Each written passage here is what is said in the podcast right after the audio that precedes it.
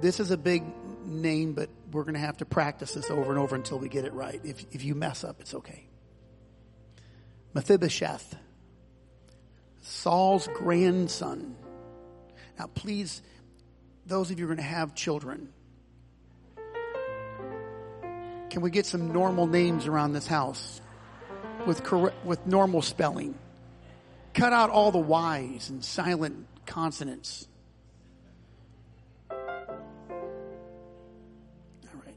You don't have to have an E on the end of everything either. This is not one of the approved names here, Mephibosheth. Saul's grandson, he went down to meet the king. This is King David. Pay attention here. He had not taken care of his feet, trimmed his beard, mustache, his facial hair, or washed his clothes from the day the king left until the day the king returned. So, Mephibosheth has exhibited signs of extreme and extended mourning. These are signs of mourning. There's other signs of mourning like covering yourself with ashes or putting on sackcloth. This is another sign. You cannot fake months of extended sorrow, a day or two maybe. But when self care is lost, there's ample evidence that you're in mourning, even a depression. Here's verse 25. When he came from Jerusalem to meet the king, David is asking him, Why didn't you go with me, Mephibosheth?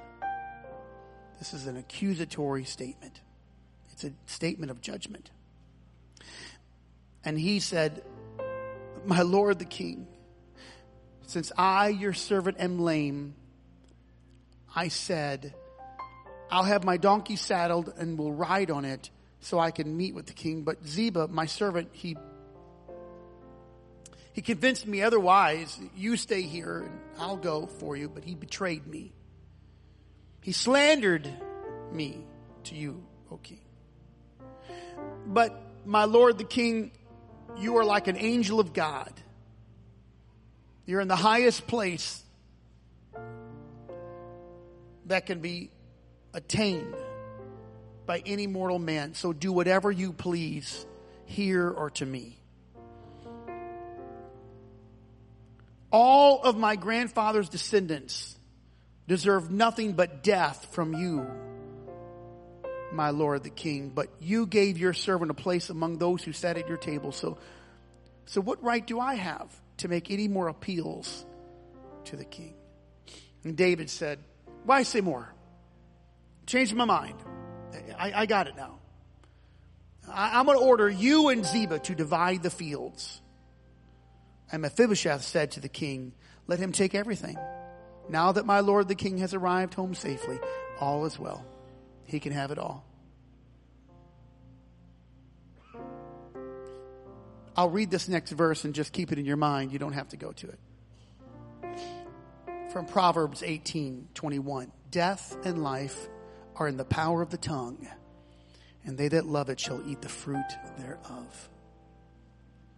Amen. And today, if you'll indulge me, I might take a little bit longer route, but there is a shepherd inside of me before all the people, and I preach today divided fields. Amen. Now, wherever you're at, wherever you're watching or standing, sitting, I'm asking you just to close your eyes with me and let's ask the Lord to help us. We need to hear your word today, Lord. Strengthen the body of believers. Give us help today, wherever the people are today. And so many need to hear. Asking you, Lord, today. Grant us your anointing that only comes from you. Anoint me to preach this word. Anoint the people to receive the word. In Jesus' holy name. And all the people said, Amen. Put your Bibles down behind you and just clap your hands unto the Lord as an offering to God. And out of your mouth, just tell him he's wonderful. And you are great, God. And you're a mighty God. You are the everlasting Father. You are the Prince of Peace. Hallelujah, Jesus. Amen. I thank you for standing and you may be seated.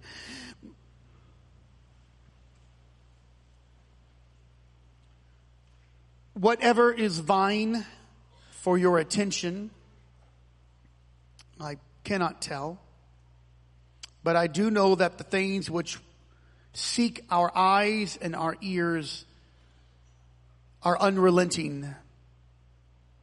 They, whoever or whatever they may be, that are vying for our attention, for the space in our brain, for the limit, limited time of our lives, those things. They are all contestants in the battlefield of our mind. The question that will remain concerns the voice of God now and forever, and all those who oppose him, and there are many that oppose him. Amen. I'm brought to the violent shifts in monarchs. Kings did not just give up their scepters willingly. Royals were often killed or imprisoned. They at times were shown off as emblems of defeat, whether by coup or by conqueror. Kingdoms did not just pass from one to another like the smooth transitions of power that's readily seen in the democratic republics of our day. No, they were filled with bloodshed and violence. The stories of conquered nations have told as much. What we know as the Middle East, Europe, and much of Africa have all seen these violent movements the horrific scenes and stories are often buried only to be uncovered years past or years from their making. The Bible itself describes many of them also kings conquered. They were treated very poorly, shamefully, severed fingers and toes. When God rejected King Saul, David was still a young warrior, a musician. King Saul retained the throne, but the prophet Samuel was no longer with him. He had no spiritual covering, no spiritual guidance. Mm-hmm. It was an authority in decay. Saul was a dead man walking.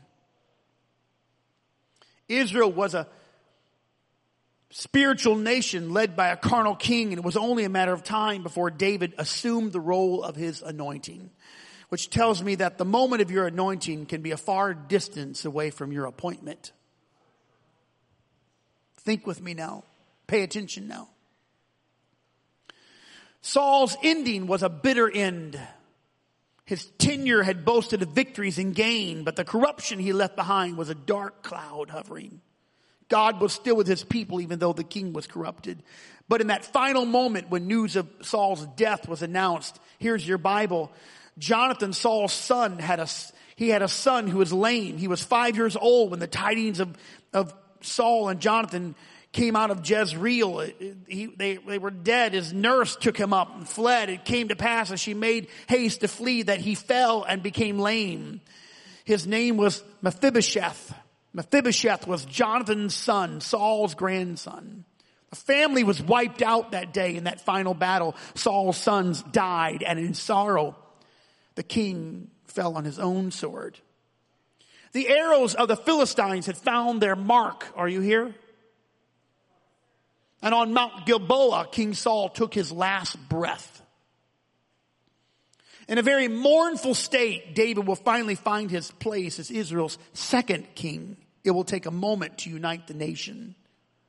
Saul has holdovers and loyalists, and they're hard to convince. But David's kind and often non-confrontational approach proved a worthy investment. His desire for the return of the Ark of the Covenant sealed his authority before both men and God. But walking those empty hallways of Jerusalem's palace only gave him time to remember the simple days when he and Jonathan enjoyed campfires without the burden of tomorrow, no responsibility among them. And David, being sorrowful, having loved his covenant friend Jonathan, wanted to do something, anything for his deceased friend. They were brothers. They preferred one another. And while Jonathan never wrote one psalm, if you read them, you will know how often he steadied the hand which did. David said, is there not one person that I can show kindness to which came from the house of Saul or from my covenant friend Jonathan? Is there not one left among them? And David was then told of Mephibosheth, crippled, lame, from five years old unto now, a young man with no future, never a warrior to be, never a man of means. The royal robes of his lineage are burned to ash. His claim to the palace was a dangerous profession. Who would even tell that he was related? He would not. His grandfather, grandfather had brought the kingdom to ruins. Samuel the prophet had denounced Saul. God had rejected all of them, cut them off. Mephibosheth suffered in silence until the day that David found him and brought him in and gave him kindness. And on that day, Mephibosheth thought, when he came before David that he might be killed. But David said, I loved your father. And because of your father, I'm giving you the property that once belonged to your grandfather. And you, Mephibosheth, will eat at my table as a royal prince that you are. It's a recovery like none other. The most undeserving of them all, the blessings of a faithful father upon sons and daughters, most of which probably will never know where their blessings actually came from. But Mephibosheth was grateful. He was indebted in ways that few could comprehend. It, it was more than just a rags to riches story. It was the restoration of a life with purpose. He meant something now. He had a cause to live. David gave him what he could not earn and would have never had without the favor. So much grace spilling over like the mighty cascading Victoria Falls. David's family is going to splinter in time. Sons and daughters will one day play out the result of his neglect to both them and God's law. In the end, if you skip ahead in the Bible, you'll find out that Absalom will usurp David and steal the hearts of people. David's own son will cause a division and David will leave Jerusalem rather than fight his own son. It is a time of rebellion, debauchery, and shame. Look at the history of your Bible. The first family of Israel with all of its tall tales of sinful activities will cause a ripple in the lineage, disgrace, and a reproach. But rebellion, ladies and gentlemen, will not last forever. That was God's domain and neither Absalom nor any other adversary, whether in or out of the family, would ever stop Jerusalem from being God's city the plan of the omniscient God was never going to be thwarted by unfaithful people. Just so you know, God is going to have a people. He is going to have a bride. He will have a church. Don't think that his kingdom is contingent upon us. Someone needs to be part of that kingdom and we need to hear this. If you don't want to be part of the kingdom, that's up to you. But make no mistake, no one has enough talent or money or resources or intelligence or authority to make them irreplaceable. God can raise up rocks for something to praise Him. If you don't want to be a giver, he can put fish in the, in the, in the gold in the fish's mouth. He can bring dry bones to life just to supply a fully equipped army. No, no. We are privileged to be a part of the house of God and privileged to be a part of the kingdom. He's going to have a church with or without us. Oh yes, he is. Don't ever think that you are irreplaceable. Don't think that your life matters and so much that no one can live without you. God's gonna have, you should say, thank you Lord for letting me be a part of this kingdom and a part of the movement and the very end of time.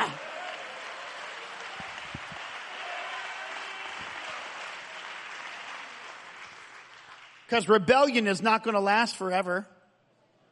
The unfaithful may seem forceful, But no one is big enough to stand before God or before his church. The gates of hell will not prevail against it. Who do they think they are? Absalom had his day. They all get their day. But it's always just a day or a season or a time. And in the end, David is coming back home. Jerusalem was called the city of David for a reason. His was the seat of spiritual leadership anointed by God. The worship leader was certain to come back for a time of praise and worship. And he did.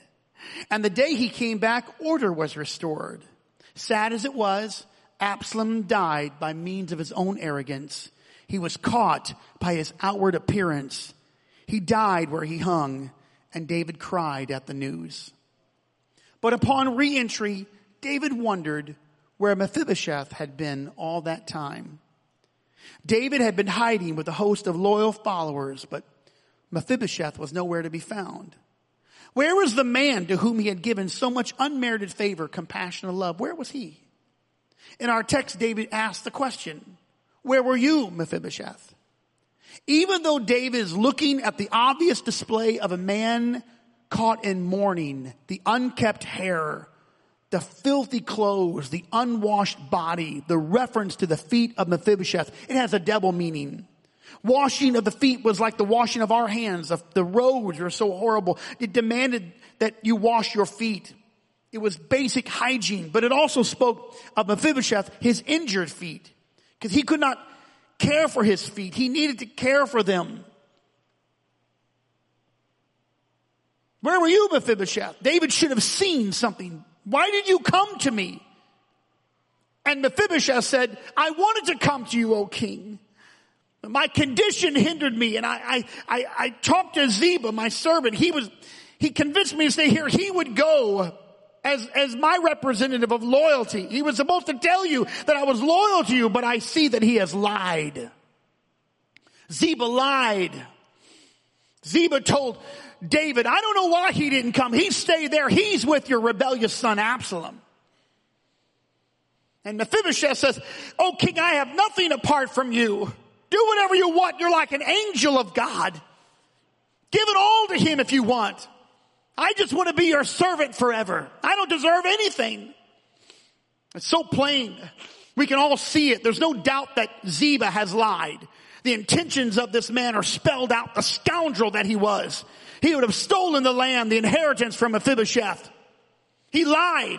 He intentionally lied. He bold-faced lied. My sister calls those people lying liars that lie. Just so there's no ambiguous message given. There's a lying liar that lies. Have you ever met a lying liar that lies?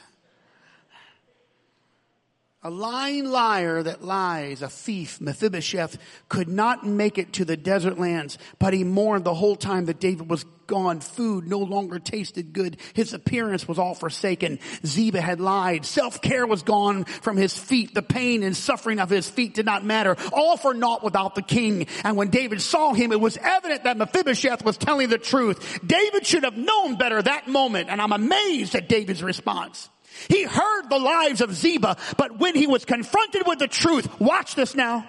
When the truth finally came out, what was David's response?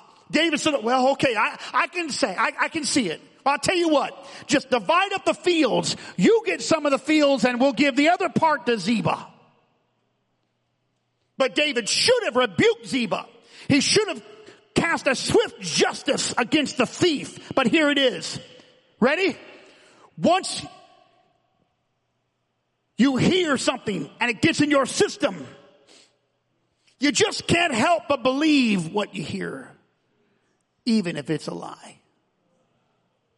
Even if it's untrue and we come to find the truth out later, still the lie has already distorted our judgment. You know it's wrong. You know it's off. But once that word is planted in your mind, it's hard to get it out of your response. The Talmud regards this as a failure on David's part. Those Hebrew men have written that because of this division, because of these divided fields, God would later punish David by splitting his lands during the days of his grandson, Rehoboam. I'll let you decide. But the question of misjudgment stands clear. What I hear is the location of the place I live. Whether for death or life, whether for good or evil. If by courage or, and boldness or by angst and unrest, it comes by the word that I heard. David could see it, but the lie had already been planted and it had a long time to germinate. By now, he was convinced that Mephibosheth was a traitor because Ziba said so. No evidence, just the word that was planted in David's heart. What David heard was hard to undo, like the tangling of a fishing net. The maze with a thousand doors, the fruit of that seed could be found in David's approach. Why didn't you come with me, Mephibosheth? But upon review and at the mere sight of an unkept man, David will relent. One version says that David replied, say no more, my son. I'm assured of your good faith. But divide the fields anyway, because I heard a word and it's still in my heart. Because what you hear is hard to get out of your system. What you hear directs your life. What you hear afflicts your mind or it sets you free. That's why Paul wrote this in Romans chapter 10. So then faith comes by hearing and hearing by the word of God. You don't have any faith unless you hear it. That's why when we want, when, when we want to know what God wants us to do, not only do we hear the word, but we hear a testimony about what happened to other people. Many people have been, had had faith to be healed because they heard the testimony of someone else that was healed. Many people, maybe most people, were led by the word of a testimony. They were delivered because they heard someone else. They went through that and they were delivered and said, no, I believe it because I heard it. It's right. Paul, he said it. Faith comes by hearing and, and so does doubt. Doubt comes by hearing also. It all comes by the word given. Death and life by what I say and then it stains or restores the one who hears my word of death or life. When you hear truth, it takes root. It's a seed planted that bears fruit, but so does fear and doubt and lies and deception. Those are also seeds. The manipulation of a storyline, a half truth, certain details left out and then suddenly we're all set off course. And you might eventually find out that what you heard was not right, but once it's in your system, it corrupts your path. And I wonder how many people have replied in error, in mistake, in a fallacy. How many people have just replied, we'll just, we'll just divide the fields. Nobody's right, nobody's wrong. When in fact, someone was wrong and someone was right. But you divided the fields to compromise. And it ruined your life. Dividing the fields is a compromise of the, of the tainted mind because you heard something and caused you to divide up, to divide up the matter. We don't just repeat what we hear. Our daily walk is affected and it affects everyone around us by what we hear. Even the disciples, when they were pressed to give an answer to the religious council, here's what they said. We cannot but speak the things which we have seen and heard. Because we all speak the things which we have seen and heard.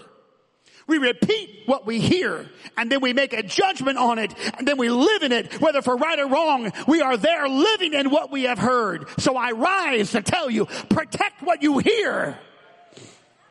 You must know the conditions of this last day. There will be self-appointed teachers and prophets.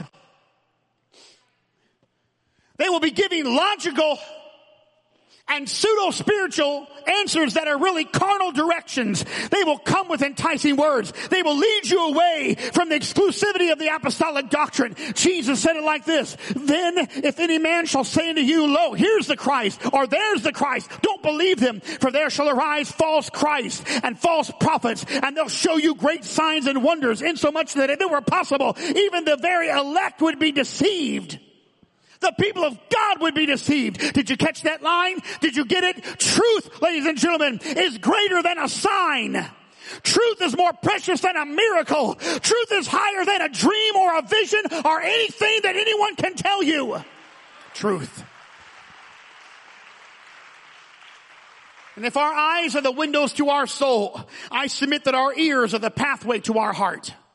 Pay attention to what you allow yourself to hear because you can be polluted and it's hard to negotiate with those lies. In the end, most people simply compromise by dividing the truth. Yes. Those fields need to stay intact. It's difficult to unhear doubt. It's difficult to unhear doubt or an innuendo or something that sounds like doubt. It's hard to undo what's lodged in your heart. Listen to me, everyone.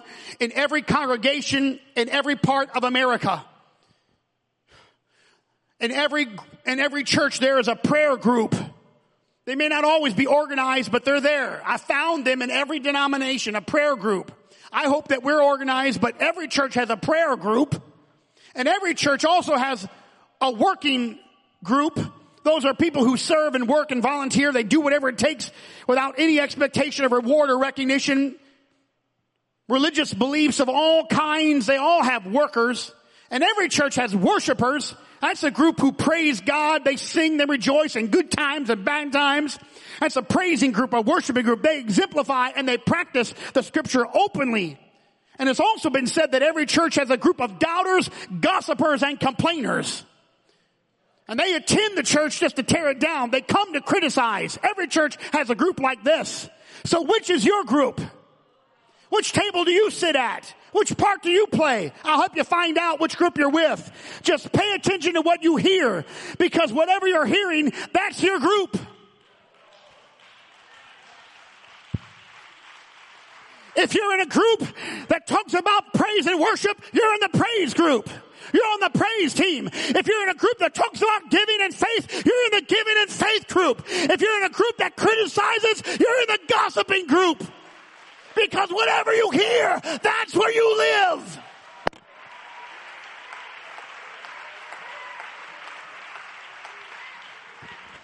If you're in a group of faith and everybody around you is talking about how great God is and where we're going, that means you're in the group of vision. That means all the people around you are visionaries. If you're in a group that's always talking about what they wore and what they're doing and that thing that you heard, then you are in the gossiping group. You're in the criticizing group. You're in the murmuring, murmuring group. You're in the complaining group. You're in the group that tears down. Find out what you're hearing. That's your group.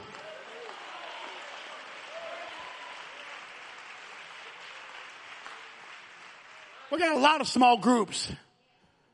We got tons of small groups. We got groups everywhere. We got coffee groups. We got news junkie groups. We got sermon junkie groups. We got people vaccinated groups and unvaccinated groups and I had COVID groups and we got a whole group of Omicron groups. We Got all kinds of stuff. And our pastor asked me, how, how many people attend your church? He actually said, how many bodies do you get in the church? He was like, how many bodies, you know? And I said, well, if you count the antibodies, we got thousands. I myself have like 10, 15 antibodies already.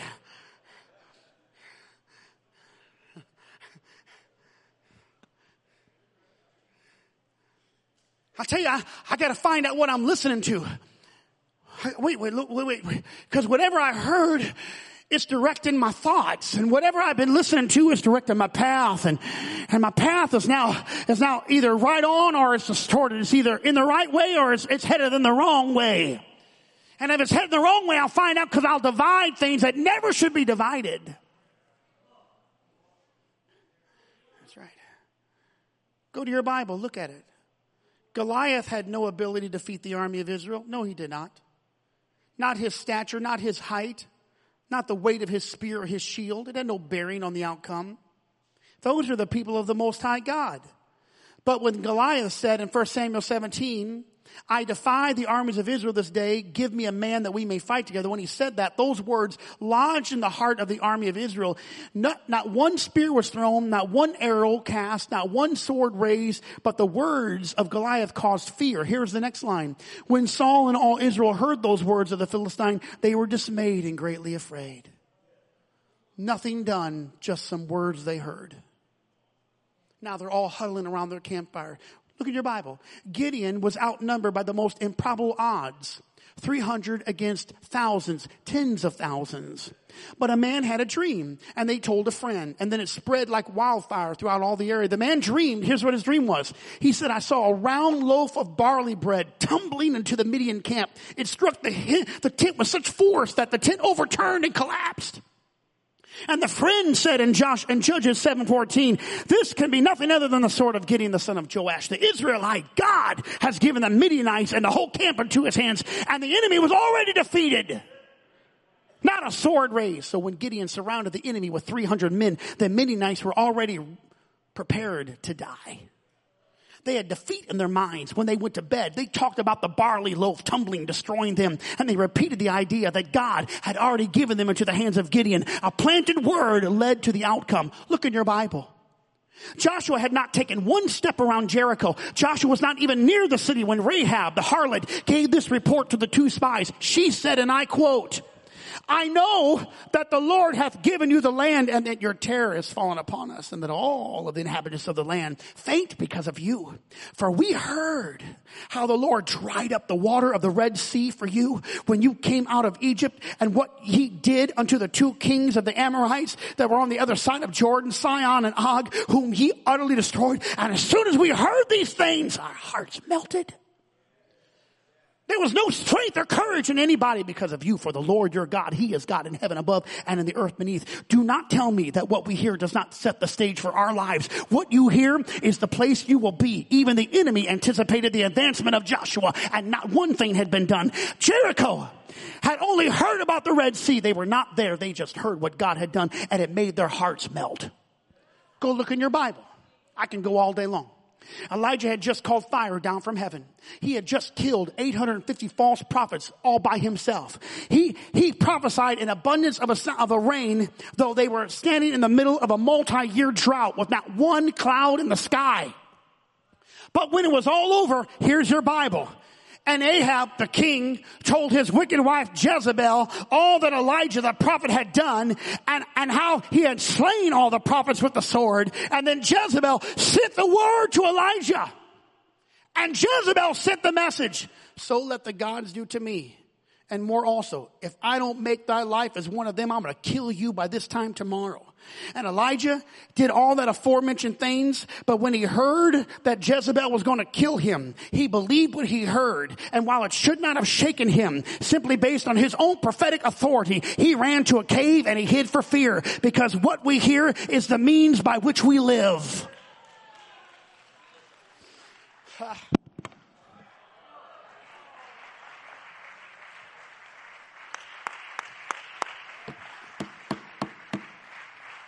So I've come to this point just to give you some words. I got some words I want to plant in your heart. You are an overcomer. Don't let anybody else tell you differently. You are victorious.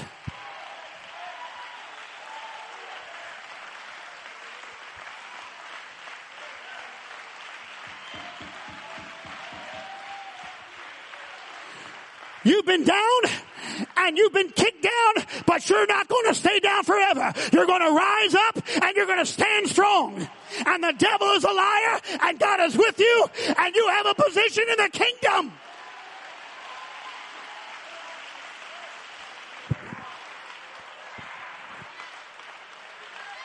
I got some words I want to plant in your hearing today.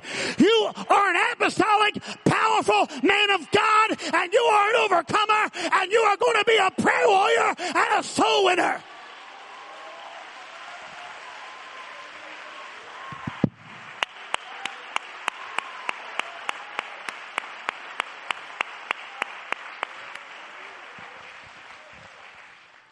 Just stay standing.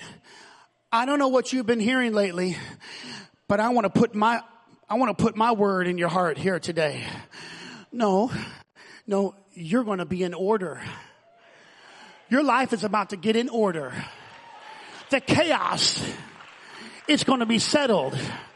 And you're going to walk into your life and you're going to say, by the authority of the Spirit of God, peace be still.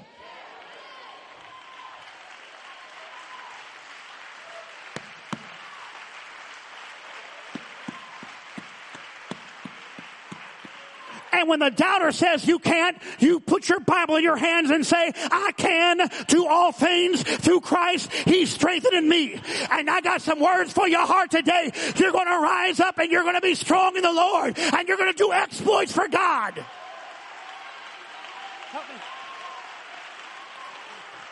I have a few words for you, young people. You're going to be a powerful, apostolic, praying, fasting, giving church.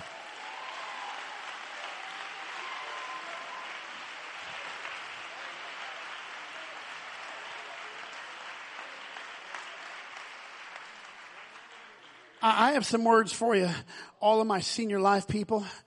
Your work is not done if you can't move very much. You get to your couch chair, living room, you get on, you get to your table, you open up your word, you open the Bible, you put your hand in the Bible and you say all the promises of God are yea and amen. You start pleading the blood over every name that you can remember.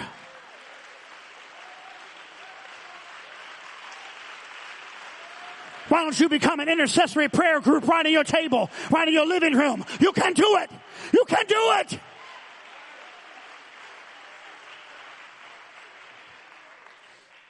I have a word for you. As you obey in giving, God is going to replenish you with more than what you gave. Here's the word. I, I know what the enemy is saying. Here's the word. God is never indebted to any purpose, any man or any person. God carries no debt on his books. And as you obey, he's going to supply. God's going to supply. oh, I feel powerful in the Holy Ghost right now. I got some words for you. I want to put it in your hearing. He is Jehovah Jireh. The Lord will provide.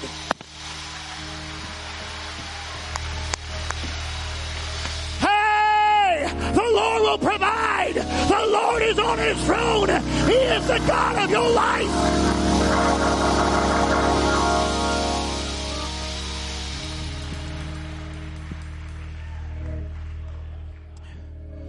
I got this shepherd thing coming in me.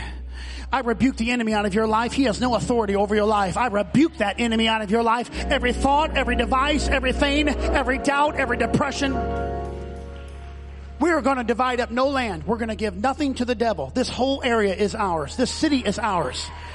Your neighbors are ours. Your family is ours. We're not giving up anything. We're not giving up anything. We're not giving up anything.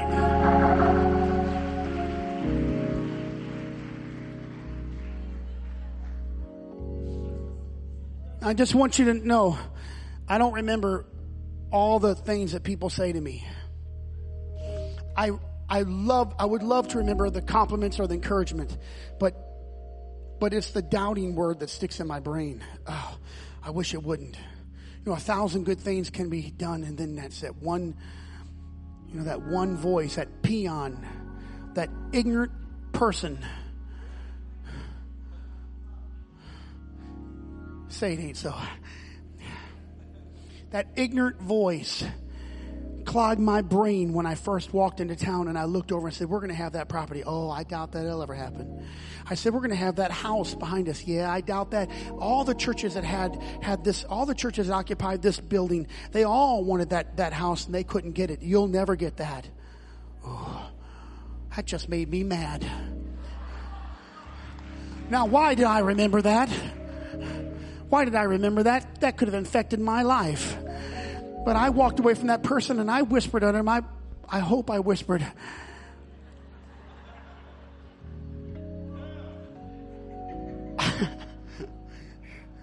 you, that is a lie. I am not receiving that. I'm not going to let that plant inside my heart.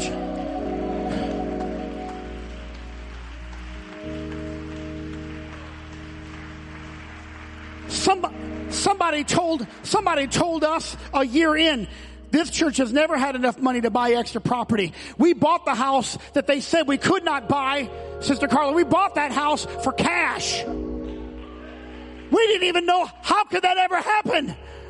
I'm gonna tell you, I cannot listen to the word of the naysayer or the negative. That's a, that's a divisive thing. You can't? What are you talking about? This is the kingdom.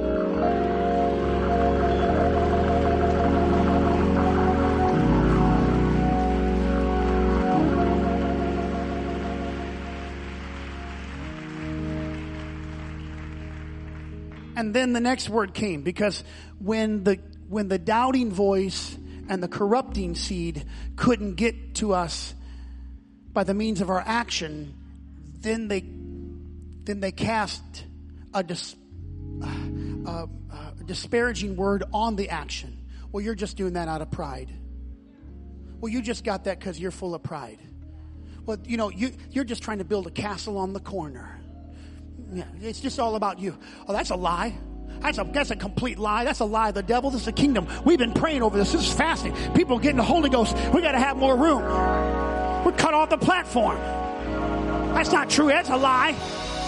We're you talking about you ain't letting you getting that in my heart. I'm not going to be led. I got to get around a group that's saying we can go, we can take it. We're going to take the whole thing. We're not going to divide off anything. I got to get me a group.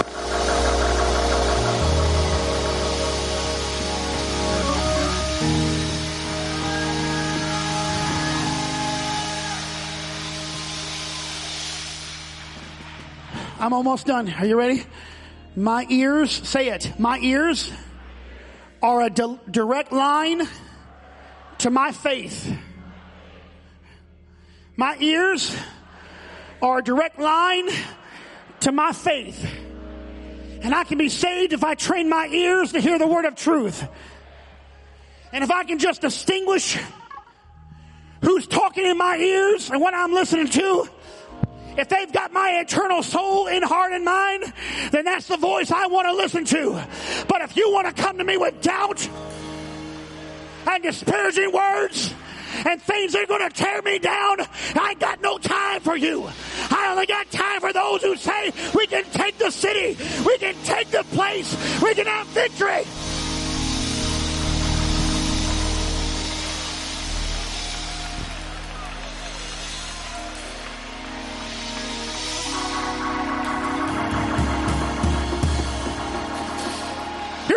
Come on. You're coming out. You're not going to stay bound forever. Those chains are going to break off of you. You're coming out. Commitment is in your future. Revival is in the church. I got some words for you. There's a miracle in your hands. The gifts of healing are in you.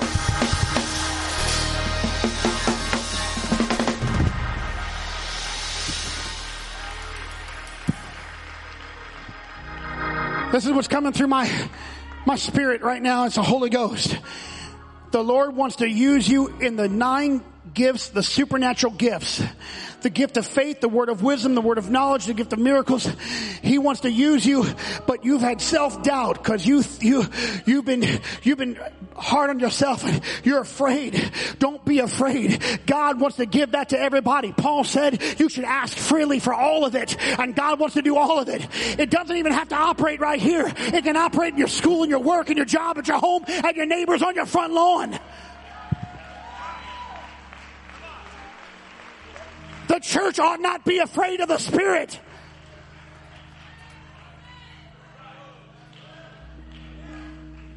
You're going to look at your wayward prodigal children and you're going to think, I don't know if there's any way they can get back to God.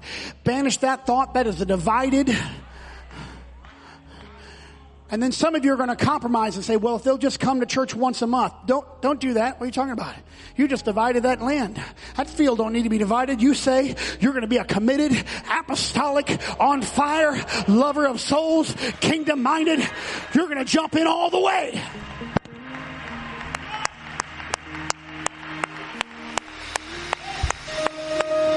I want to tell you that the devil is a liar. Let God be true and every man a liar. Let the Lord rise up. Rise up. He's got the whole thing for us.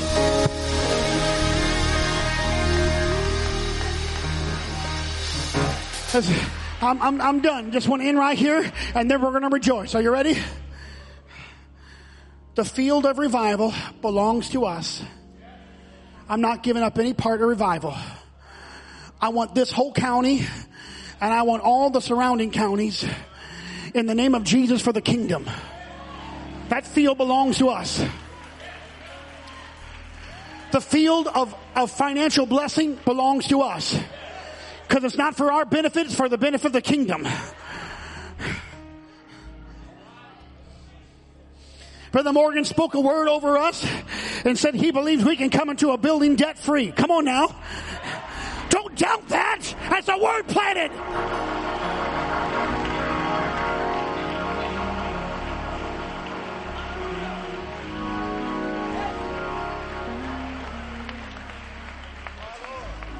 I'm really out here. I, am telling you, I know I'm stepping out, but I just, I feel like I'm flowing the Spirit. Whatever your sacrificial offering was, ask the Lord to help you double that and do it again. God can put that in your hand. What are you talking about? Do you think that the Lord can't do that again for you? He can do that and ten times over. I might as well just say it. I want to put the seed in your heart. It's a possibility. Because I know the first time when I first said that, somebody thought, I don't know if I can do it. Yes, you can. That's a lie of the devil. You, that can happen to you. Yes, that can happen to you. The field of witnessing, of bold apostolic authority, that field belongs to us. That means wherever you go, you're walking in the Spirit and the devils have to stand aside and hungry people that don't know the Lord are going to be presented before you and you're going to have the spirit of boldness because that, that field of boldness belongs to us and you're going to open up your mouth and you're going to say to somebody this week, I know a Jesus that can help you. Don't, don't talk about the church. Just say, I know the Lord can help you. I want to pray with you. I want to bind together with you. And I'm going to tell you, the Lord can solve that problem right now. That field belongs to me.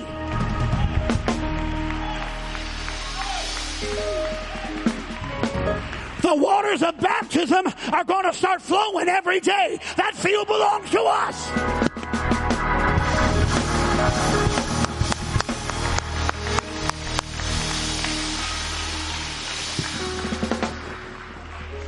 Did I lose Bill Van Vactor? Did he, did he step out? He stepped out. But the Lord healed him of cancer. Bill, where are you at, Bill? Raise your hand, Bill. Come up here. Come up here. Run up here. Listen, the Lord can heal you in multiple ways. The Lord can use a doctor to help you be healed. It's okay. We're still going to rejoice because it's still of God.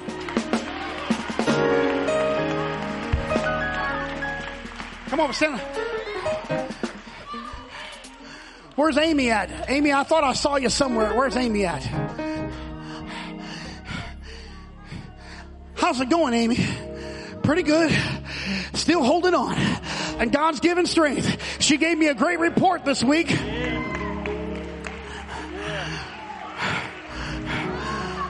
I went to Walmart to do some shopping and got nothing done because I saw all the saints of God. Walked out with a bunch of stuff I didn't need. Couldn't figure out, just kept putting stuff in my cart. $500 later, I don't even know what I was there for. I wasn't, I think I had to get sugar. But the report came and another person's report came and I just started rejoicing.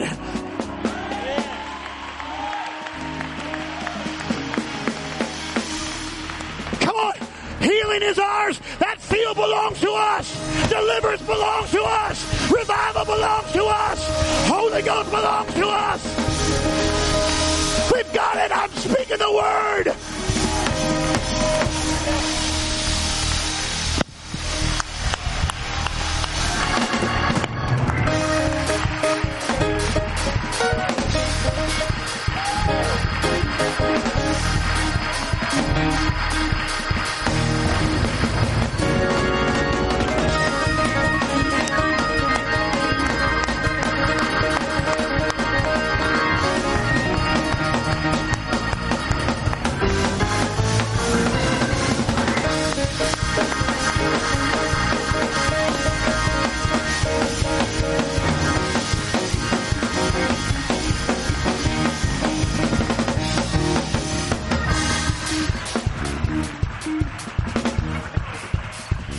On, somebody say, It's mine. Say, It's mine. It's mine. It's mine. All the promises are mine. Everything God promises mine. That land belongs to me.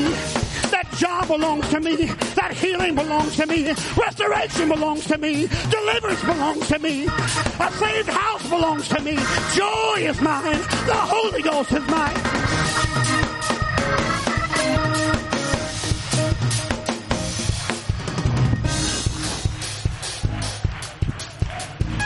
Okay. I don't think anyone is like this. But just in case there's a group, keep your dirty tongue off of this house. I don't think anyone's like that. You keep your tongue off of everything we're doing for the kingdom. And if you need to, you get in that prayer room and you put yourself on your, on the floor and you beg God to forgive you because what you're doing is dividing your family away from commitment. And if you need any help today when you get at the table, just wait for about five minutes to find out what the people at your table are talking about. And if they start talking poor mouth, I shouldn't say it, but potty mouth. you get up and you leave your chicken and noodles or whatever kind of and you go find another table and you openly declare, I don't belong here. I just find a table with faith and love and encouragement and help